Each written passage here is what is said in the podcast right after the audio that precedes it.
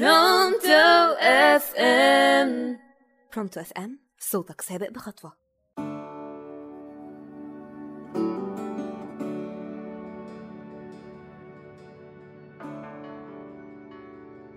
أهلا بيكم مستمعين راديو برونتو FM معاكم حنين عادل ورابع حلقة من برنامج أساطير في قديم الزمان. اخترت موضوع الحلقة النهاردة يبقى عن أسطورة مصرية من أيام الفراعنة.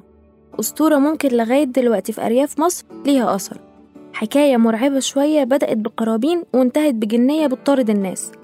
أسطورة النهاردة عن أم الشعور. أم الشعور هي جنية شكلها وحش وشعرها طويل منكوش وضوافرها طويلة. يقال إنها بتسكن في الترع العميقة على نهر النيل. وكانت بتخرج بالليل أو في وقت الظهيرة. تسحب أي حد ماشي على النيل وتغرقه هي وخنقاه. علشان كده الفلاحين زمان ما كانوش بيخلوا أولادهم يخرجوا في الأوقات دي. لكن لو رجعنا لأصل الحكاية دي هنلاقيها مجرد أسطورة مش حقيقة وأصلها كان إن من المعروف عند الفراعنة إنهم كانوا بيقدسوا النيل جدا وكانوا مسميينه الإله حابي.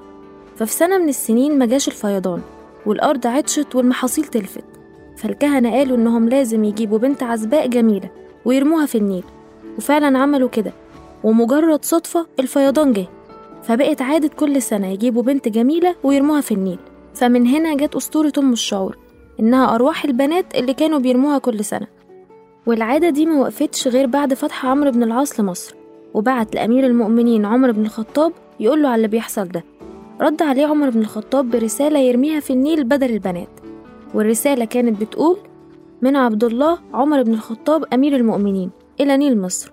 إن كنت تجري من قبلك فلا حاجة لنا بجريانك وإن كنت تجري من قبل الله فاجري بأمر الله.